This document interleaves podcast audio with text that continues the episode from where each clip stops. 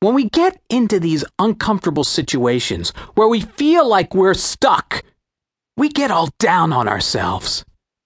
But I figured out why, and the answer is simple. Think about all those self imposed interrogations. Why do I continue to act in this way that I don't like? Why do I continue to get in my own way? Why do I continue to deny myself the ability to move forward?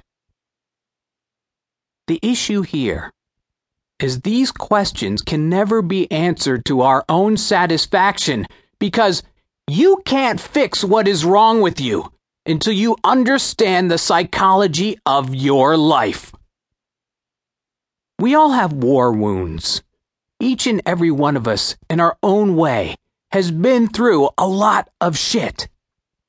We allow our self esteem to get broken because we allow other people to shape our lives for us.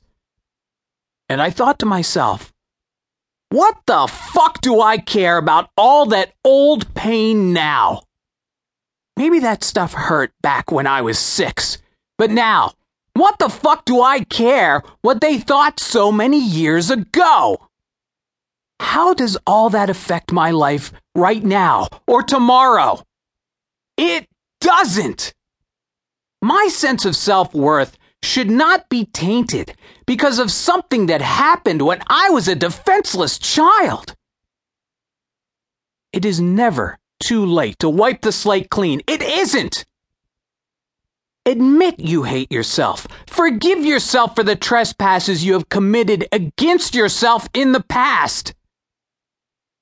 And oftentimes, the only way to really do that is by digging deep down inside. It requires a personal examination of the things in your life that you have felt bad about. You need to revisit the crime scene of your life.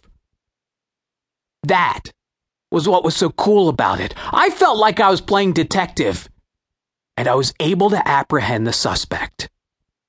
I was able to completely determine, beyond a reasonable doubt, the cause of the crime. It's all about understanding the motives behind why you continue to do things to hamper your forward progress. Like those times when you're a kid and there's a monster in your room, and when you finally turn the lights on and discover it's only just a shadow from the moonlight hitting a pile of clothes on a chair. It's all in your imagination. It's nothing that is going to hurt you. Understand the psychology of your life. Understand the motives of why you treat yourself that way. What makes you think the things that you think? Then admit you hate yourself. And finally realize that you are indeed a being of infinite possibilities once you unburden yourself from the anchor that you tie around your own neck.